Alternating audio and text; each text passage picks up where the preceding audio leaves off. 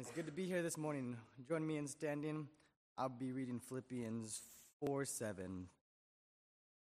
It says, And the peace of God, which passeth all understanding, shall keep your hearts and minds through Jesus, through Christ Jesus.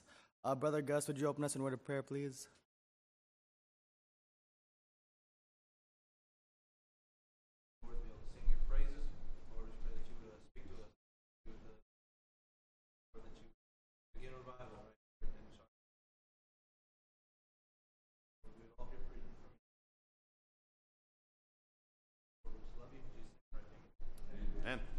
Please join us in singing hymn number 227, Saved by the Blood of the Crucified One. Hymn number 227.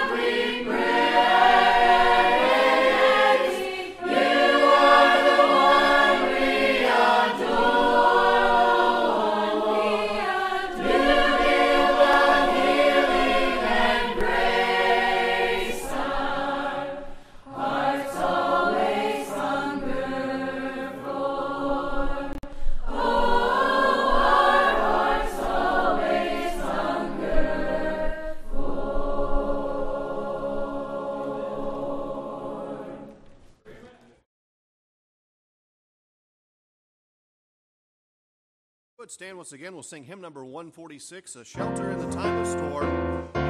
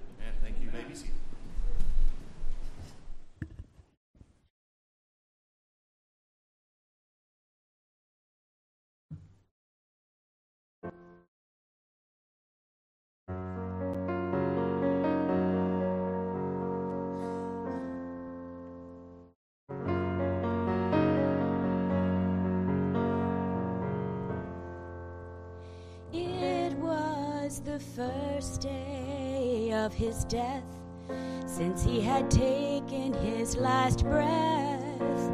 Sorrow filled the air, the birds stopped singing everywhere. Nothing seemed the same, the clouds began to weep the rain.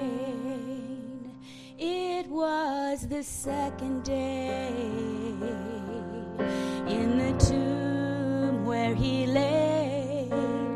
Satan smiled with glee. He said, I have the victory. You said you'd come to save. Oh, but now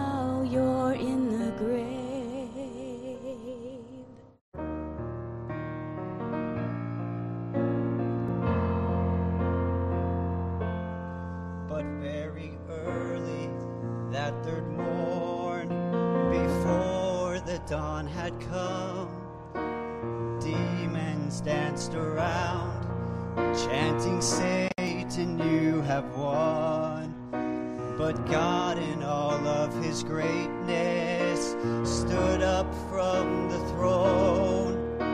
He nodded to the angel to roll away the stone. And as the sun began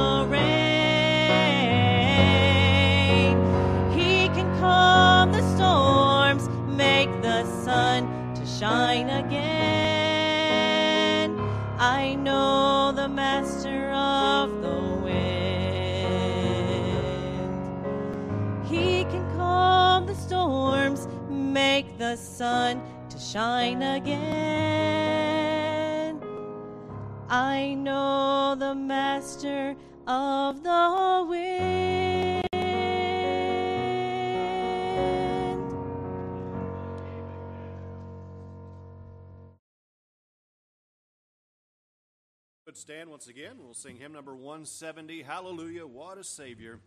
Hymn number 170.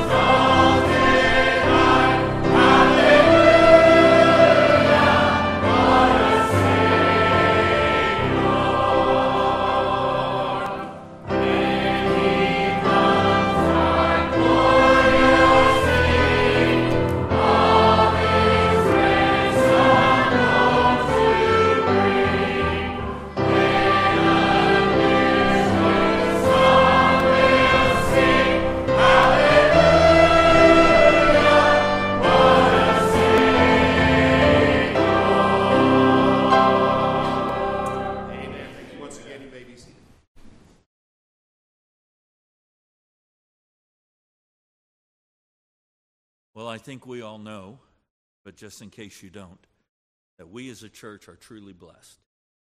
The music that God has given us, talent that sets in these pews, is phenomenal. I've been in churches that begged for this kind of talent and abilities, and I'm just so thankful that you're willing to use them for God's glory. From the choir and the instrument players to the specialists, uh, I just want to thank you. Thank you for making church a great place to come. And of course, we know it's not about you. Just want to throw that in. It's not about you, it's about Him. And that's what makes it even better. When you get up and you use your talents for the Lord, you never do it. Look at me, look at me. It's all about Him. Thank you. My heart has been moved. I want to preach. I want to preach, but I'm not going to. It's good to have the Reeses with us right over here, this fine young couple. Uh, we were at their wedding. She is one of Brother Con Howerton's daughters, the first to get married. I don't know, still don't know how you talked him out of her, Jacob. Um, but they got married, what, five years ago, six years ago? Six years ago. It was a windy, windy day uh, out at a lake. It was the first, uh, uh, what, what do they call those? Um, venue, first venue wedding that I think I'd been at. And it was windy and the mics were, you know, and all, you're hoping things don't blow over. And, but it was a beautiful wedding and it stuck. Praise the Lord. It stuck. What a blessing.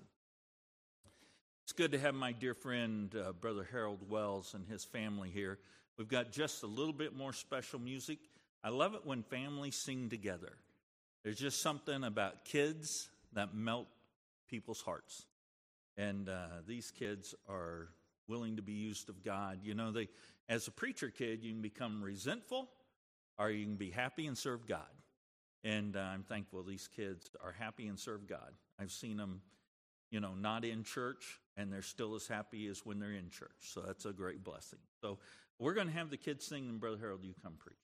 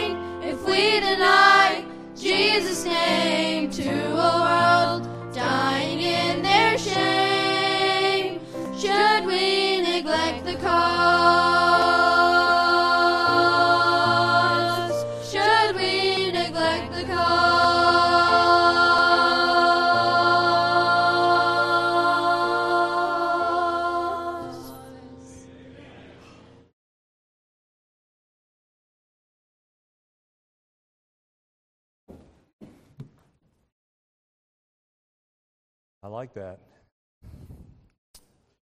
I get, that's my family. I don't say that arrogant. That's my family. It is. I appreciate that. I played a lot of sports when I was a kid growing up. A lot of sports. You know, uh, I said this to our church before, but when I get to heaven, Jesus isn't going to tell me how many. He's not going to ask me how many home runs did you hit. He will say, "What'd you do with your family?" Uh, and they how'd that go? And I man, that encourages my heart. And he's right. My kids don't, uh, they don't, they don't fuss about it or anything like that. They every Sunday morning they get to church early with me. Caleb rides every Sunday morning with me early to church, and then the girls rotate. Uh, they on the calendar they kind of know where they're at. Uh, otherwise, you know, kids don't get along with each other, so I've got to rotate them. So but every Sunday morning they're helping me, and I like that. Um, those are. Uh, we're going to be in Psalm 127, so you go ahead and grab your Bibles. You don't have to stand yet, but those, if I could say it this way, those are my arrows. Those are my arrows.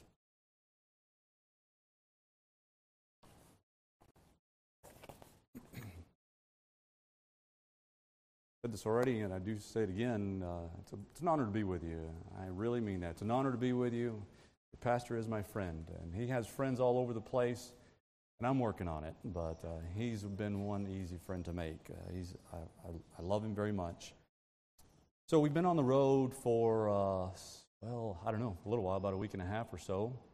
Um, you, your pastor has asked that you attend all the meetings.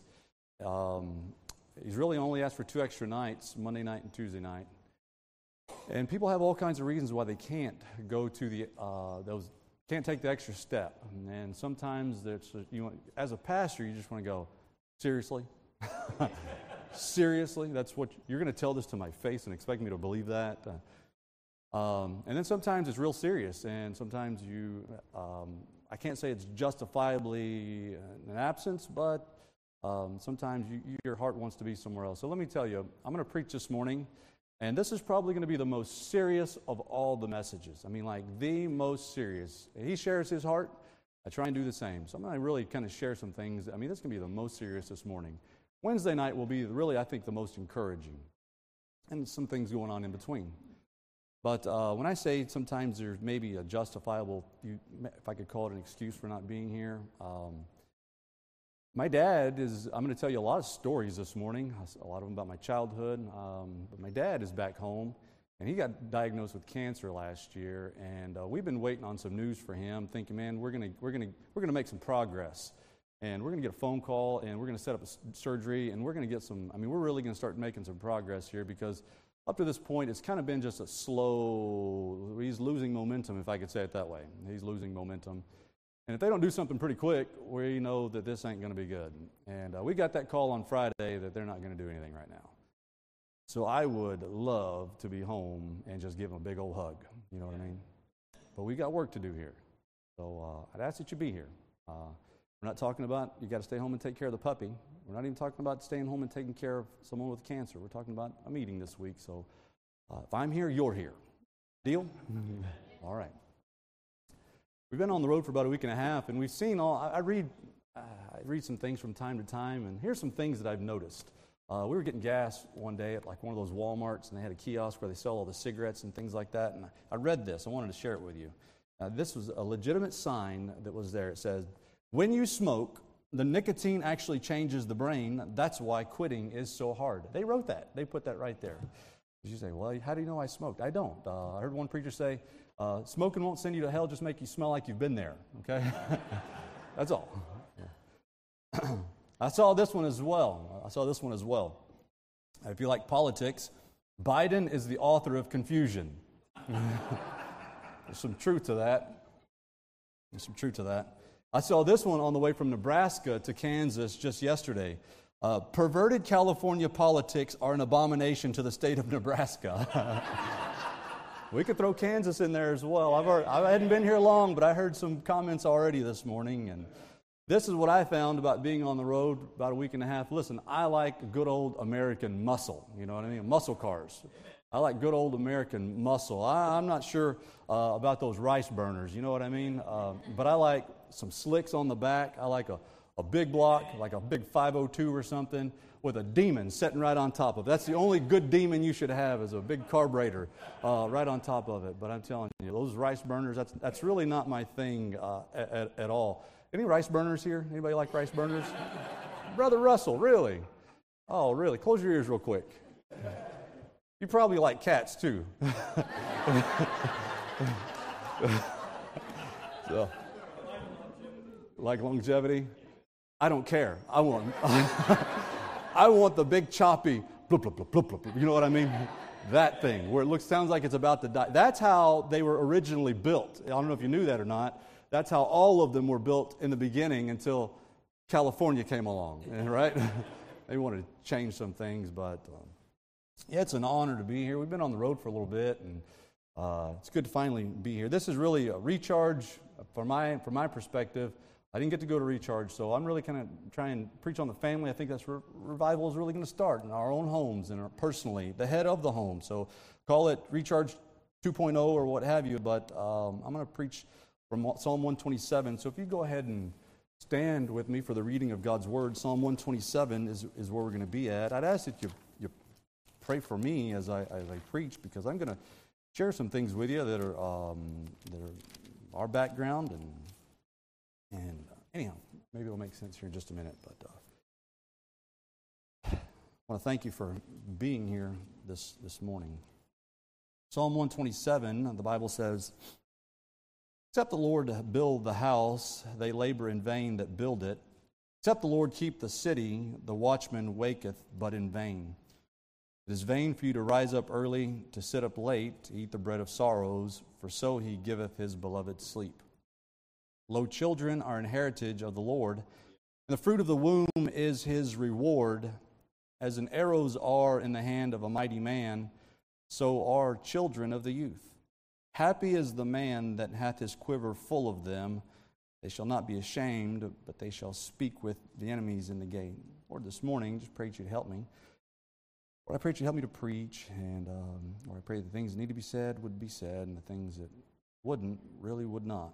That you'd uh, just begin working in hearts now. Lord, give us a heart for revival. I know we use that word a lot. Lord, I do really mean that. I think that the heads of the homes is where it starts and where the head turns, the body follows. So, Lord, for this morning, just pray that you'd bless it in Jesus' name. Amen. You may be seated. I was uh, speaking with the Peterson before service this morning, and he's telling me about his dad. Uh, was able to teach him some things that he's able to use today, and I didn't have that. I'll be really honest with you. I didn't have that at all. So I read some books, and I, I look to some men who are very helpful. They've been very instrumental. And I came across a list of some things that I wrote down because I, I like it. Some, some things that, that, a father should teach their son. I'm going to say, hey, we need good men, don't we? We need good men. Hey, we need good young men as well. We, uh, we're living in weird days where uh, people don't know where to go to the bathroom. You know, I remember traveling once and I remember stopping at, at the bathroom and uh, in walked this someone. I guess that's all I'm saying. And uh, my girls had gone to the bathroom, and I thought to myself, that ain't going to happen again. But I believe it's my job as a father now to be the uh, personal security outside of public restrooms. You know what I mean? I might not be much, but I'm pretty sure I can take them long enough so that they can finish business and get out of there. Do you know what I mean? Uh, that's just where we're at. We need good men. I didn't have my dad growing up, and I came across this. It was called Rules to Teach Your Son. I liked it. I'll share just a few, a few of them with you. Uh, this one goes like this Never shake a man's hand sitting down. I like that type of stuff. When shaking hands, grip firmly and look them in the eye. Uh, I like this one. While making a negotiation, never make the first offer. That's good stuff right there. Father needs to teach his son that. Hey, you don't be the one to make the first offer. Then there's, uh, hey, be a gentleman and uh, request a late checkout. There's this one uh, closed mouths don't get fed. Closed mouths don't get fed. In other words, you're not going to get it if you don't ask. It doesn't hurt to ask, it doesn't hurt to talk. Uh, then there's this one. Uh, if you're going to borrow someone's car, return it with a full tank of gas. Amen. uh, how about this one? Uh, don't let a wishbone grow where a backbone should be. A lot of people out there say, man, I wish I, I wish I would have, or I, I could have that type of thing. Don't let a wishbone grow where a backbone should be.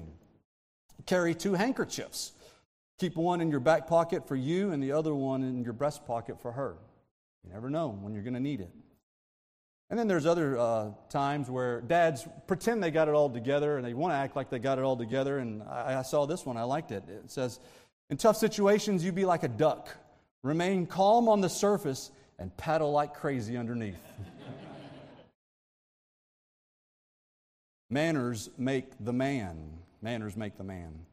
Write down your dreams, otherwise, a dream without a plan is just a wish. It's true. Uh, lead by example and not by explanation. Lead by example and not by explanation. We need mighty men. We certainly do. I, know that to be true. Uh, I don't know. Some just got here married here recently. Anybody about to get married? Anybody at that age? If you're like 22 or so in that area, raise your hand real quick. No, no one's willing to admit it. That's all right. One day you'll be 42 and think you were 22. Okay. I'll tell you a little bit about my family.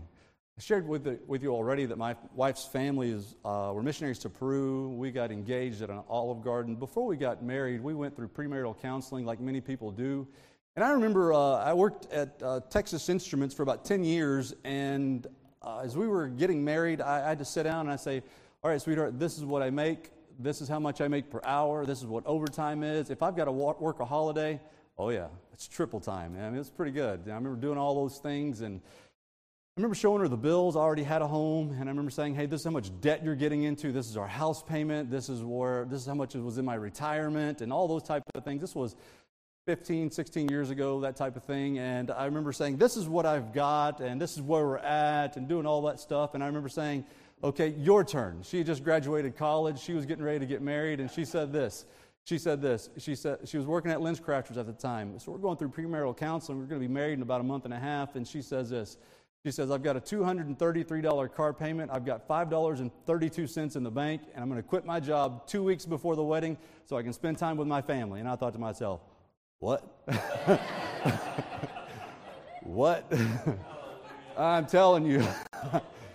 but I'll never forget it. She said this. I said, uh, I said, do you want to work? You want to talk about work maybe a little bit until we have kids? And she didn't really want to do that. She said this. She said, I want to take care of the home and I want to take care of you. And I thought, huh.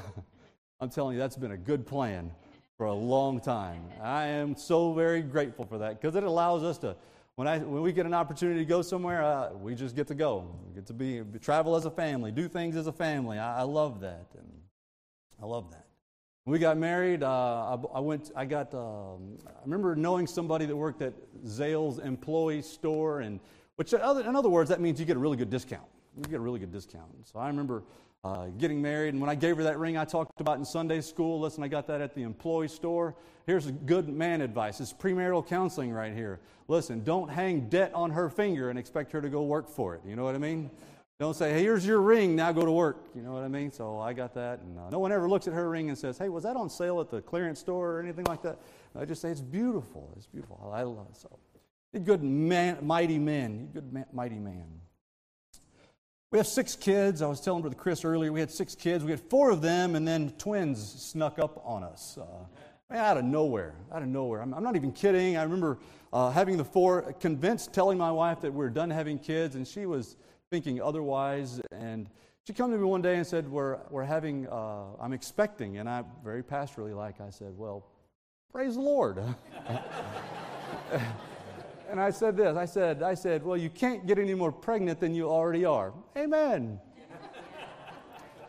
About six weeks later, we went to the doctor. I've done this four times already. I know what I'm looking for. I know how that first exam goes. I know what, I, I don't have to be a sonographer to understand how this thing works.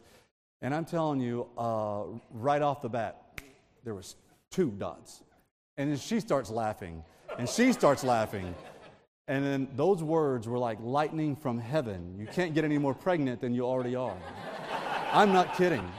She had been praying for twins, and uh, uh, she got her prayer. Uh, she had been. on the way when we left there, she said, I can finally talk about what I've been experiencing in my heart. We've been praying for twins, and she thought they were twins already, but we have four, and then twins snuck up on us Seth and Sadie. I don't know where they're at. He's not in here right now. The, the boy, we've nicknamed him uh, Fishbait. Uh, you'll understand why. Yeah, my dad, uh, my dad is, he, I'm telling you, my dad's country. And uh, my dad calls him Fishbait, and he, he, used to be a thumb sucker. And my dad would tell him, he's only five right now. He only quit about three weeks ago. No, not that long ago. It was probably only about five or six months ago. That's a little long. And my dad told him, he said, "Hey, son," he said, "if uh, he's got a pond on his tank, on his on his land out there, and he says, he says, Seth, if you don't if you don't quit sucking that thumb, it's going to fall off, and I'm going to use it as fish bait." and it stuck. So we have Seth and Sadie. Sadie's the brown one, and Seth is the white one. They're night and day difference. They're twins, but they'll uh, people ask us qu- questions this, like this all the time. They'll look at us and they'll say, "Are they identical?" You're shaking your head, but they do. They do. They really do. And I just want to be. What do you do with that? what do you do with that? There's a connection between how many kids you have versus what people think. There's a connection between how many kids you have versus what people think about you. When you have no kids, like the ones that just got married over here on this side right here, when you have no kids, people say this When are you going to have a baby? When you have one, they say, When are you going to have another one? And then when you have one boy and one girl, they say, Perfect, you must be done. When then you have two boys, they say, You need to try for a girl. You have two girls, they say, Well, you need to try for a boy. When you have three, they're like, Is that planned? you know what I mean? Is that, is that an accident? Uh, but when you have six, I'm telling you, that turns heads. when we go eat, I'm telling you, it's like an, their eyes get big. Like, what are we going to do? I mean, I'm just telling you, there's a connection between what people think versus how many kids you have. So my quiver has six arrows, six arrows. Two of which would be uh, two of two more. We've had two miscarriages, so I guess total of eight. We finally determined exactly what a full quiver is. You've heard that expression, your quiver's full. We know, I, listen, I know. I figured out exactly what a full quiver is. I, I finally determined what this thing is. A full quiver is the number of seats you have in your car. That's it. Unless you're part Hispanic and we'll just stuff them in there, you know what I mean? we just do that. Listen, I got six kids, six arrows, if I could say it that way. But I also need to understand this as well that I am someone else's arrow as well. I still have parents. I still have parents. I shared with you last year that my mom is Hispanic and my dad's white, and I only, the only way I can describe him so that you'll comprehend is I just say he's Duck Dynasty white, and he is. He very much is Duck Dynasty white. Uh, Everything I'm going to share with you this morning, a lot of stories will probably include some of my childhood and background and things like that. I'm going to give you the spoiler alert. You got cancer, and that changed everything. That changed. All the walls came down, all the problems that were there just kind of went away. There's the spoiler alert, but he is really Duck Dynasty White. There's, there's just no doubt about that. I want to take a minute and just ask you a question, just a maybe a personal question. Uh, how many of you I come from what society calls a broken home. My parents separated at age about 12, 13, and that's not a good time. There's never a good time for a family to separate, but that, that was rough. That was really rough. And that would come from what society, that's what they call it, a broken home. Anybody else been through anything like that? Some, maybe your parents, maybe your parents, things of that nature. Um, well, listen, I guess what I, I want to tell you is this right here. How someone else's marriage ended, it's not your fault. It's not your fault. That really needs to sink in because um, as a young person, you can, be, you kind of start thinking all kinds of things like, will my marriage work out? Can I be a good father? Can I be a good wife? And some of those different things. I'm just saying, how someone else's marriage ended is not your fault. It's really not your fault. That needs to sink in. Someone's been through a divorce. Listen, I told your pastor this morning that I don't like it when, when pastors or preachers would come in and stand in my pulpit and say stuff that I just really want to kick them out right away. So I promise you, I don't want to, I don't want to hurt anybody this morning, but I'm just going to tell you my story and just share my heart with you. And um, I know everybody's been touched by this thing called divorce, but I just want to maybe just preach to you a little bit about these arrows, about these arrows. I only one, if I could give you a, one point, it'd be this life as an arrow with no direction. Life as an arrow with no direction. Life is an arrow in, with no direction. In our text, we have a mighty man, we have an arrow, and we have a quiver. An arrow with no direction. I brought one here. This is really more of a, a crossbow type of thing. Some of you hunters here might see what and understand what this is. And just a little arrow. There's not much to it. And if you know anything about it, an arrow really has three things. Uh, uh, has the has a point or the tip, and then has the shaft. Four, I guess. The feathers. One's missing. Two are missing, and then that's called the nock right there at the back. Just a little, just a little compound bow arrow there. Um, I think every boy uh, at some point has owned a bow and arrow. Would you agree with that? Okay, we're not together on the same page yet. Every boy, every boy needs to he needs to own a pocket knife. You know what I mean? He needs to own a pocket knife. He needs to own a BB gun. Do you know what I mean? And a, a bow and arrow, that type of thing. Listen, I grew up. We had twins that lived right next door to us, and I remember as a young person, I was probably eight or nine. Uh, back in when I grew up, they gave you real toys, not this woke stuff. You know what I mean? They gave you real stuff. And uh, one of those toys was a bow and arrow. It was the red bow and arrow. Maybe you remember it. And it had the silver tips for the target practice. You don't remember that or not, but as, a, as an eight year old boy, you, here's how you tested whether or not it was a good bow and arrow. You would uh, pull it, and you would pull it back as far as you could, and you would shoot it as far as you could. Then you go get the arrow. You go get it and things of that nature. So one day, my neighbors and I thought it'd be a good idea to duplicate a cartoon. And we thought that we'd shoot an apple off of each other's head. well, that was a bad idea. so Ben, he drew the short straw, and I had the bow and arrow, and he had the apple. And I'm telling you, he, we're about this far apart, and Ben had the apple on his head, and I'm telling you, I got this red bow, and I pulled it back, and I am like that. I am ready to let this thing go.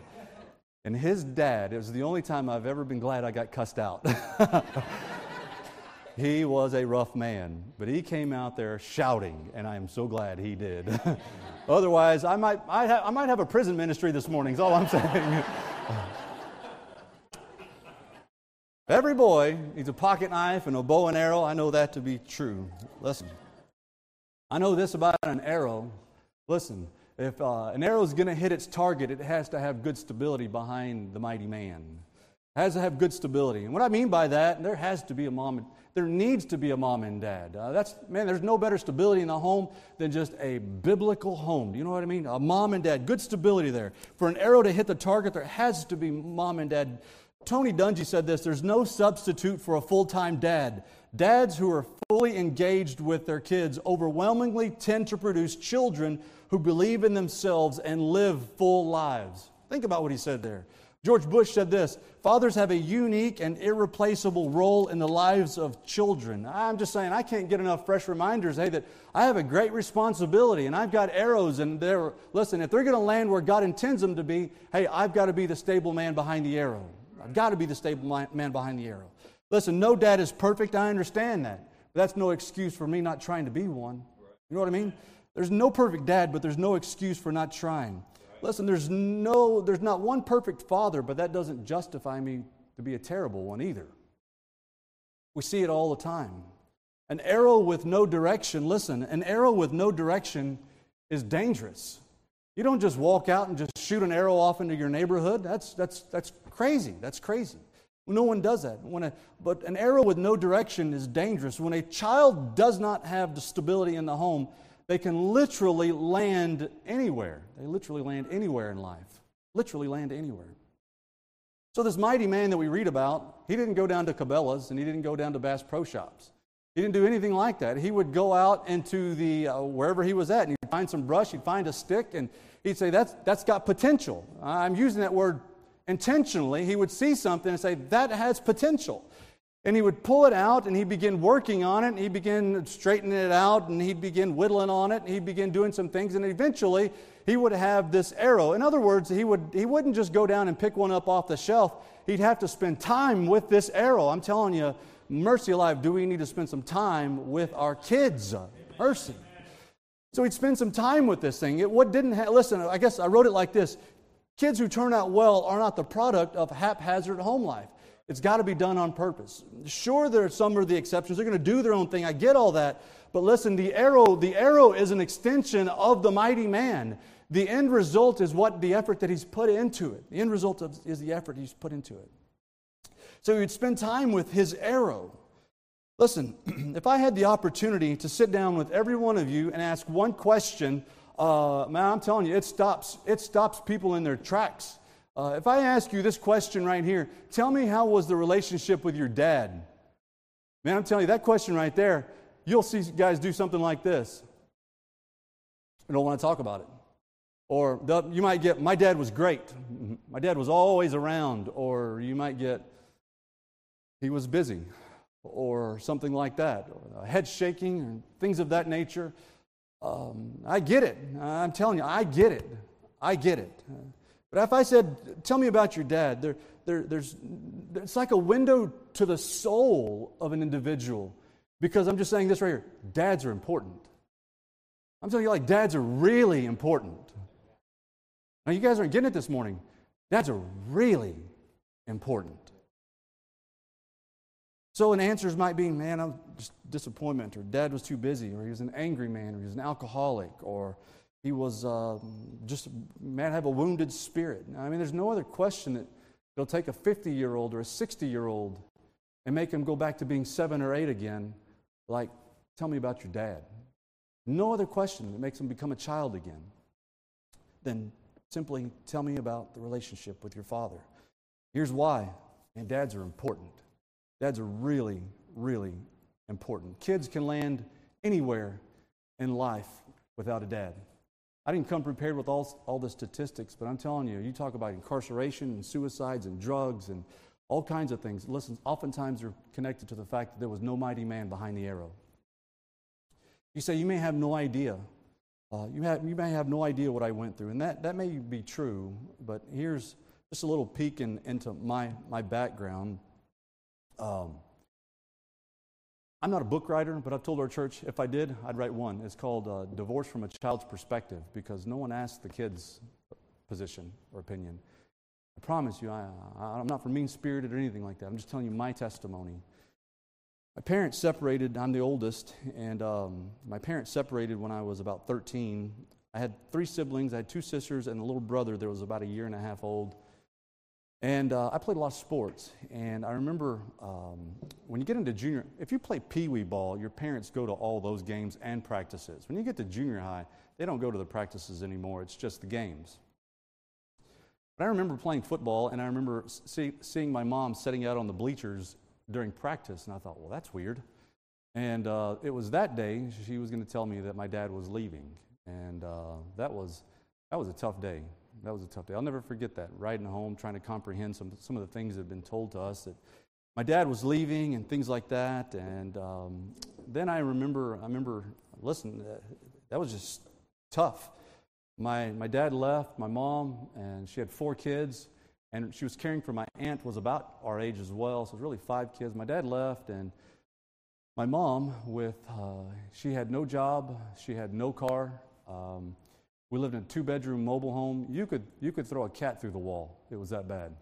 Um, you, could, you could walk through this mobile home, and it looked much, th- I'm not kidding. This would have been great. This would have been great. You could see potholes in our house. Friends would come over and we'd say, Don't step there. And maybe we'd take a piece of plywood and we'd lay it over the hole and different things like that. That's just, that's just how I grew up. And so that's the condition my, my, my dad left. And the family in. And I remember, I remember, uh, I remember as a kid being the oldest. I remember as a kid being the oldest, uh, thinking to myself, it's, and it's in men, it's in boys to, to figure this thing out. Uh, so whether it's the oldest child, boy or girl or, or men, want to figure this thing out. And I remember, I remember as an as a uh, about 12 or 13. Uh, you guys remember those wallets where the Velcro? You know what I mean? Talking about the fabric. Remember, right? I had 18 $1 bills, and uh, I remember, I remember uh, thinking, how are we going to make it? As a 12 year old, that's tough. It puts a lot of pressure, puts a lot of pressure on a young person. Sitting there counting that out, my sister's being in the room, my mom in the next room crying, just opening that thing up, going, how are we going to make it on $18? How are we going to make it on $18? It's tough. I remember uh, my dad, when he told us, you know, my mom did this thing, I guess, if you're going to leave, you're going to have to tell them. And um, so my dad, I remember him sitting down in the living room and um, telling us uh, that he was leaving. And uh, I remember making this statement with my, my siblings sitting right around me on the floor, kind of like where Brother Metzinger's at. And I remember making this statement. What do you remember out of all that? I remember making this statement. I remember telling him, I said, We'll be better kids. And uh, Bill walked out. And that was tough because he went to uh, another family where they had kids. And I remember I remember um, going to their house shortly after, and I remember the first time he kissed her. that hurt. I couldn't tell him until I was 40 that the reason I stopped going to your house was because that just hurt to see someone else in that position. That hurt. And um, so I remember going there, and I remember walking into their home and looking. The first thing I thought was, they have a floor.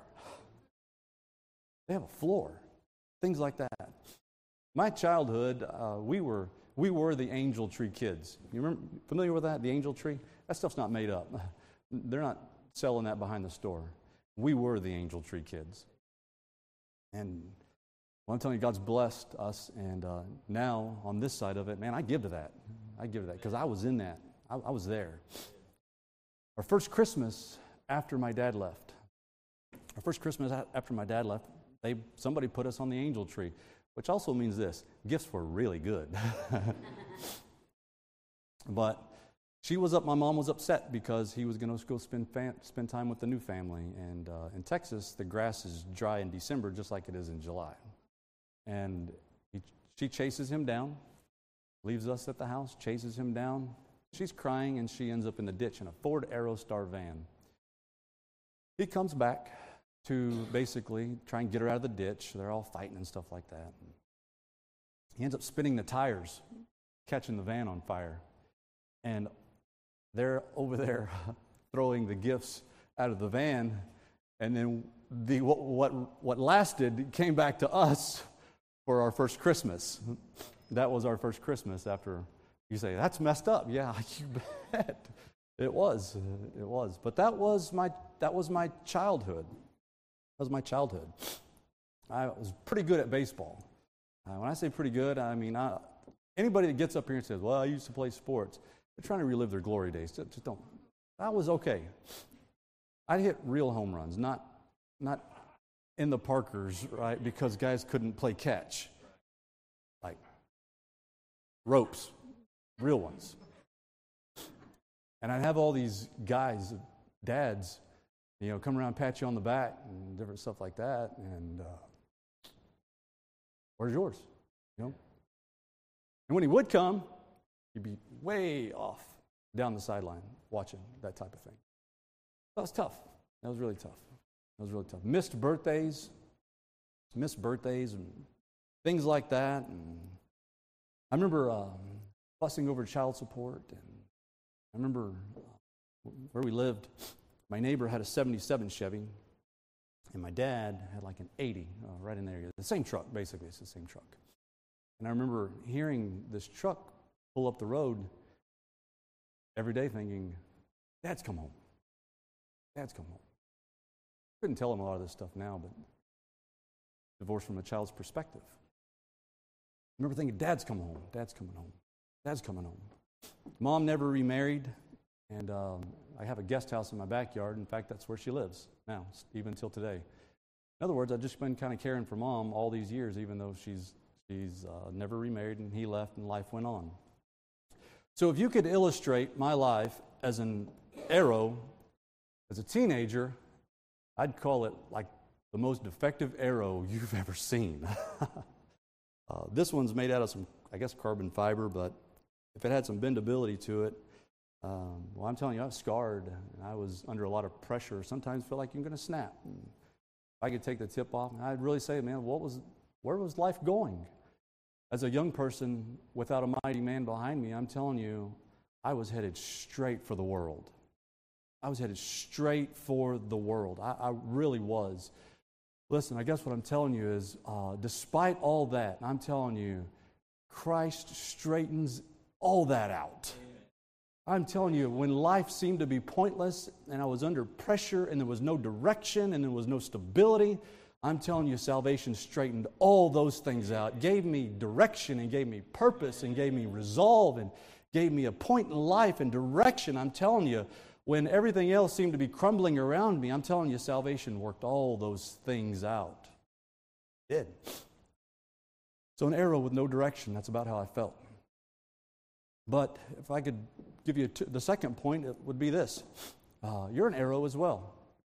Uh, you're an arrow, not a boomerang. You're an arrow, not a boomerang. If you know anything about those things, no one knows how to throw them, but we know how they're supposed to work.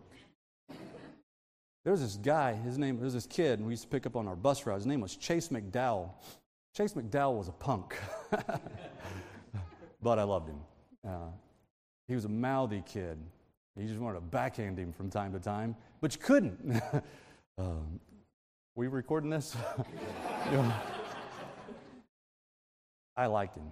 I liked him. I'm, we're working with the teenagers, and Chase is coming into the youth group, and we picked him up on the buses before church. He's got a boomerang. He's throwing this thing. He's throwing this thing. It won't work. It won't work. It won't work.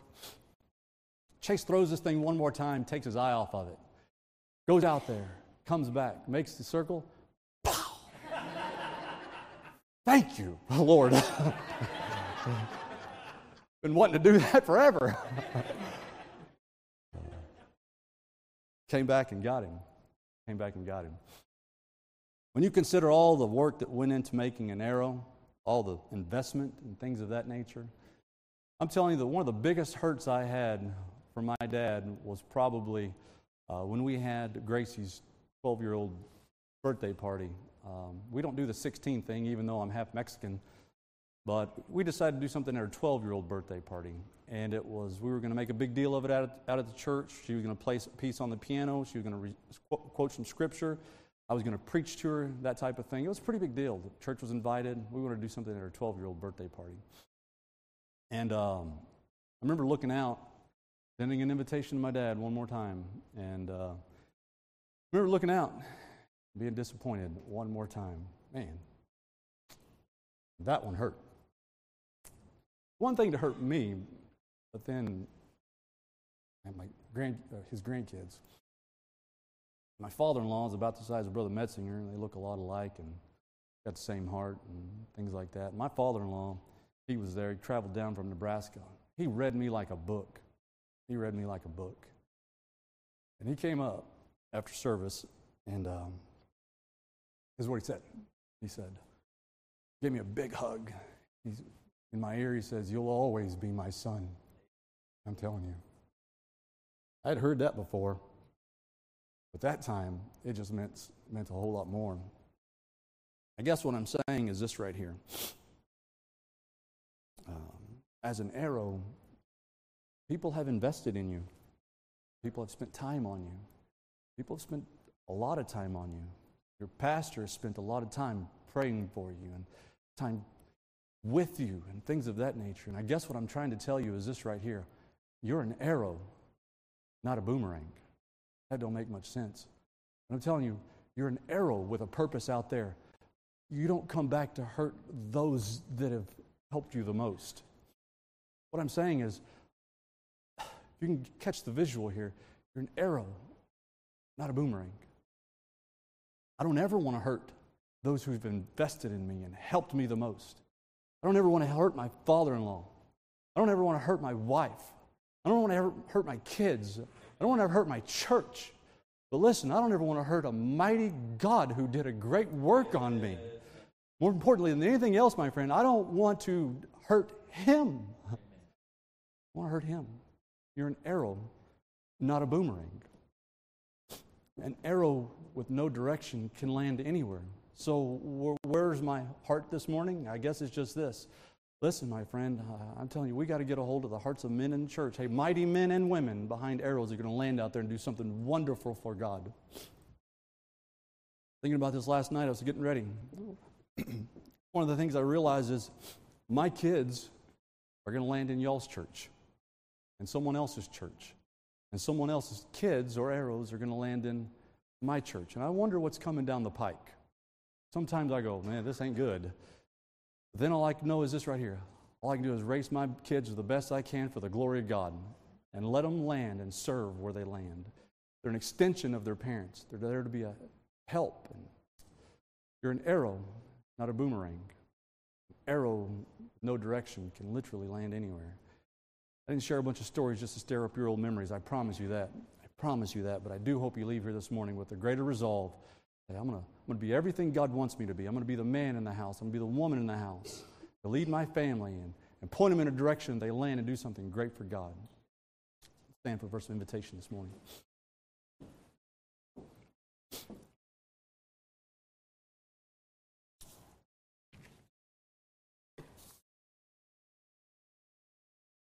ask you a couple questions. What can you do right now to ensure that you have a stronger and mightier family one year from now? What can you do to ensure that your kids don't fly through life with no direction? What can you do? I understand that I'm probably talking to some who've already been affected by it, but I also want to tell you there's hope. Hope you say, I could never get over what I've done. No, that's not true. All those stories I just shared with you, my dad and I have spoken more in the last year and a half than we have in the last three decades. That's only the forgiveness of Christ can allow us to do that. Can I ask you this right here? Have you been straightened out? In other words, have you been saved? Do you have a point in life? Are you going where God wants you to go? Christ will straighten out all those things. If you need to be saved today, can I just ask you this morning, why not? Why not? Why not get things worked out? Why not get that settled? What greater, better, what better way to start a home and begin serving in a local church? Simply getting saved this morning. Lord, we love you. And thank you for the opportunity to be the head of a home, to be a mighty man, be a mighty woman in the home. What a responsibility we have with kids and grandkids. And or, I know this week it's talked about revival, but where does it really start? Uh, it starts right here in the man that's standing in these shoes the ones that I'm preaching to this morning. Lord, I pray you give us a heart to respond. Pray you bless the invitation as only you can. Thank you for it. In Jesus' name, amen. How about a church? I don't know how it works with your invitation, but if you'd like to make an altar out of your chair, you'd like to come forward, I'm telling you, maybe just this morning, come to an altar and say, hey, I'm going to be everything God wants me to be. I'm going to do everything I can to be a mighty man and a mighty woman. It's going to start this morning. God spoke to your heart. This invitation is for you. Search me, O God,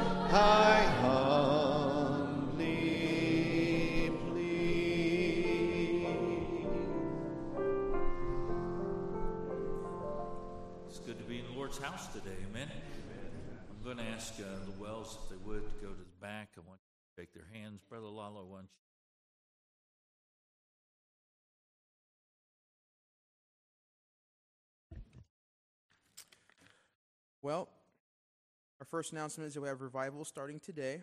Um, and it'll be going through Wednesday, so it'll be it'll be today's just normal services, but uh, Monday, Tuesday, and Wednesday will start at 7 p.m. Um, and then we have our teen classes starting October 4th, so I'm excited for that. We'll have outreach October 7th at 9 a.m. Ladies meeting October 19th. Uh, more details to come. There will be an all nighter. Um, and if you can have the teens dropped off at 8 p.m. on October 27th, and I will figure out a pickup time because we do not want you guys leaving them till 12. Thank you. Uh, and then we'll have a teen fundraiser coming up later in October, but uh, we'll provide more details for that. Um, go ahead and pray and be dismissed, and we'll meet back up again in, at 1 o'clock. Um, Brother Foster, can you go ahead and pray for us? Trenton Foster.